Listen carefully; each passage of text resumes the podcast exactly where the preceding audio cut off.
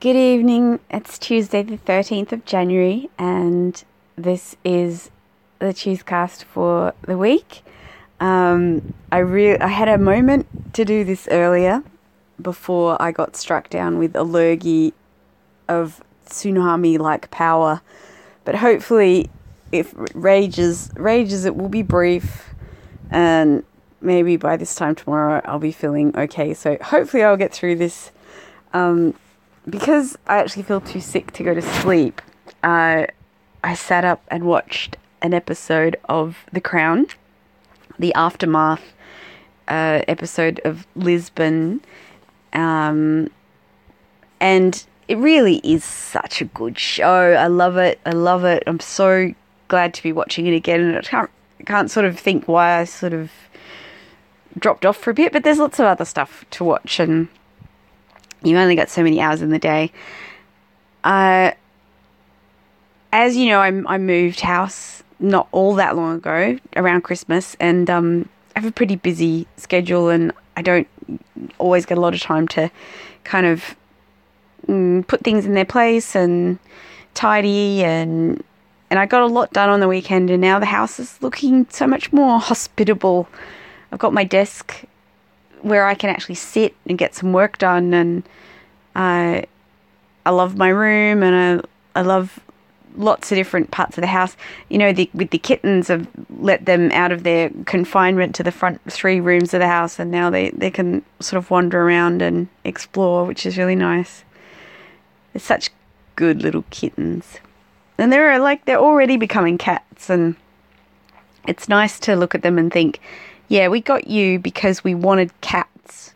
Like, yes, they're adorable kittens and, you know, fluffy and they're sort of, you know, unsteady on their feet and they're learning things, but they are just going to be, they already are the best cats. The best. I love them very much. And that's, I suppose, really an aspect of it that I hadn't been thinking about, which is, you know, I think so much, but sometimes I don't connect really important dots because it's it's like can't see the the wood for the trees. It's you know I think about every detail of you know where are we going to get them from? How are they? How am I going to pay for them? What, are they going to need? Blah, blah, blah, blah. But then all of a sudden they're in our lives.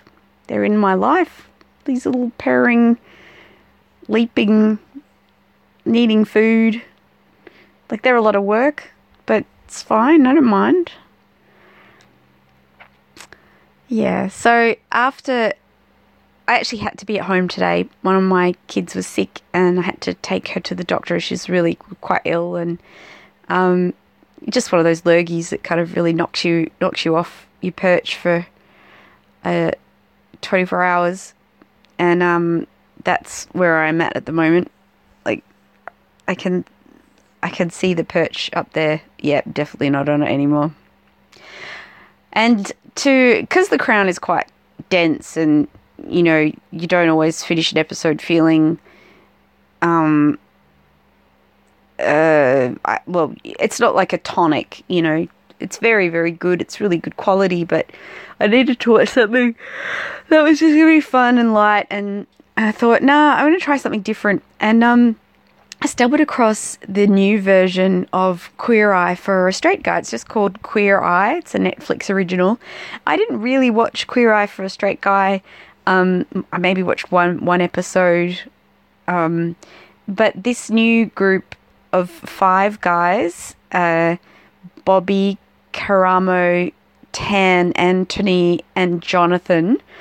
Uh, the first episode of season one is called "You Can't Fix Ugly," and um, they their assignment is this lovely guy called Tom who's into vintage cars and pretty much wears the same outfit every day and has this horrible old chair that he's very dedicated to and they just they sort of sweep through his life and and they they help him to let go of some things that aren't helping him and it was really great actually. I thought it's an excellently timed show in terms of its tone because you know I watch a lot of DIY and I really like um, recipes and cooking. You know, I'm always looking things up like that.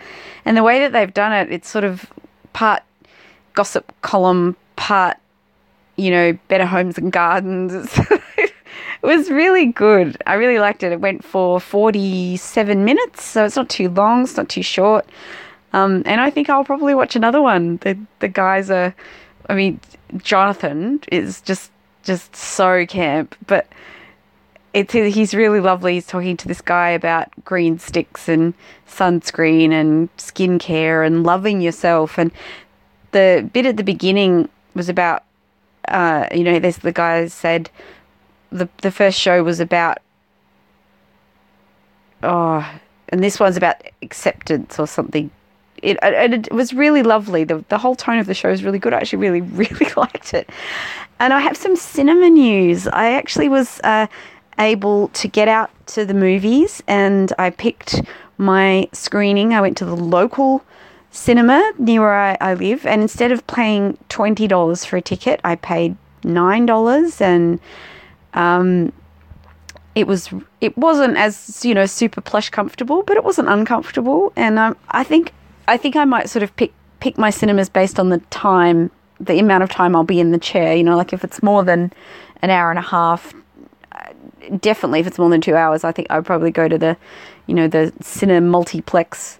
But this cinema was lovely. I wouldn't mind joining their cinema club. It's like ten dollars a year, and you get even cheaper tickets. Like ten dollars a year. That's that's easy. So anyway, I went to see Lady Bird, which is the Greta Gerwig film with Saoirse Ronan um, and it also has Lucas Hedge or Hodge, who was the boy who I thought was so good in Manchester by the Sea, which I didn't like, but I did think that Lucas was lovely in it, and he has an excellent part, and he is really someone, really someone to watch. Uh, Laurie Metcalf, who, who you know remember from Roseanne, but I've also seen in lots of um, films, none of which are leaping to mind at the moment. It's weird, like. I've seen her in so many things and gone, ah, cool, yeah. And I know to trust her. She has excellent taste, and and apparently she's uh, got her first Oscar nomination, which is great. She really is a great actor um, for playing the mother. And the guy who plays the dad was also really lovely. And the, there was a, a couple of older ladies who were sitting near me. And at the end, as the credits were rolling, they're saying, "Who who was playing that part M something?" And I turned around and I said, "Who are you trying to name?" And she said, "They said the mother." And I said, "Oh, that's Laurie Metcalf." And and then they said to me, "Oh, Tavis or Tally." Kent. Oh no, that's terrible. I can't remember his name. The the father. They said, "Oh, he's wonderful, of course." And I said, "Oh, I loved him, but I had never seen him in anything else." I said, "Oh, he's a playwright," and and then of course we have Saoirse Ronan, who who is so excellent in the part. It's a great part for her, and she she plays it with a full palette of color not to you know do a tired metaphor, but you know, like you could she could lay it on too thick. She should she could treat it too reverently, but there's a lovely mix of sort of lightness and weight and um, seriousness and drama and pathos and comedy and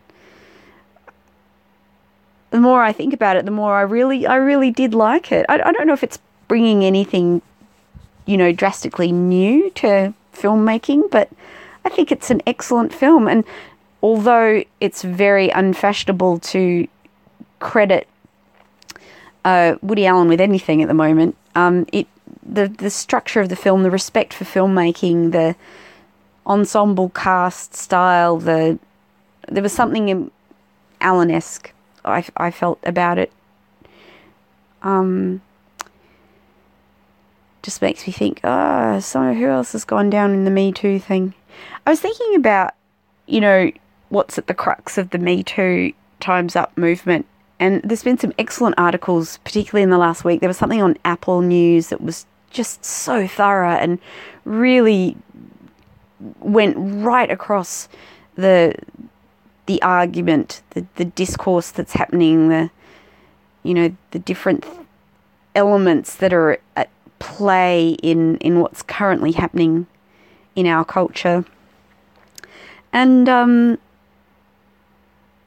yeah, as always, I just want to make sure that I am reading books by women, listening to music by women, seeing films by women, looking for a female perspective, looking at something through a, f- a feminist filter so that I don't take things for granted that are toxic and unhelpful because it isn't easy to be a woman and um, but it isn't easy to be human. And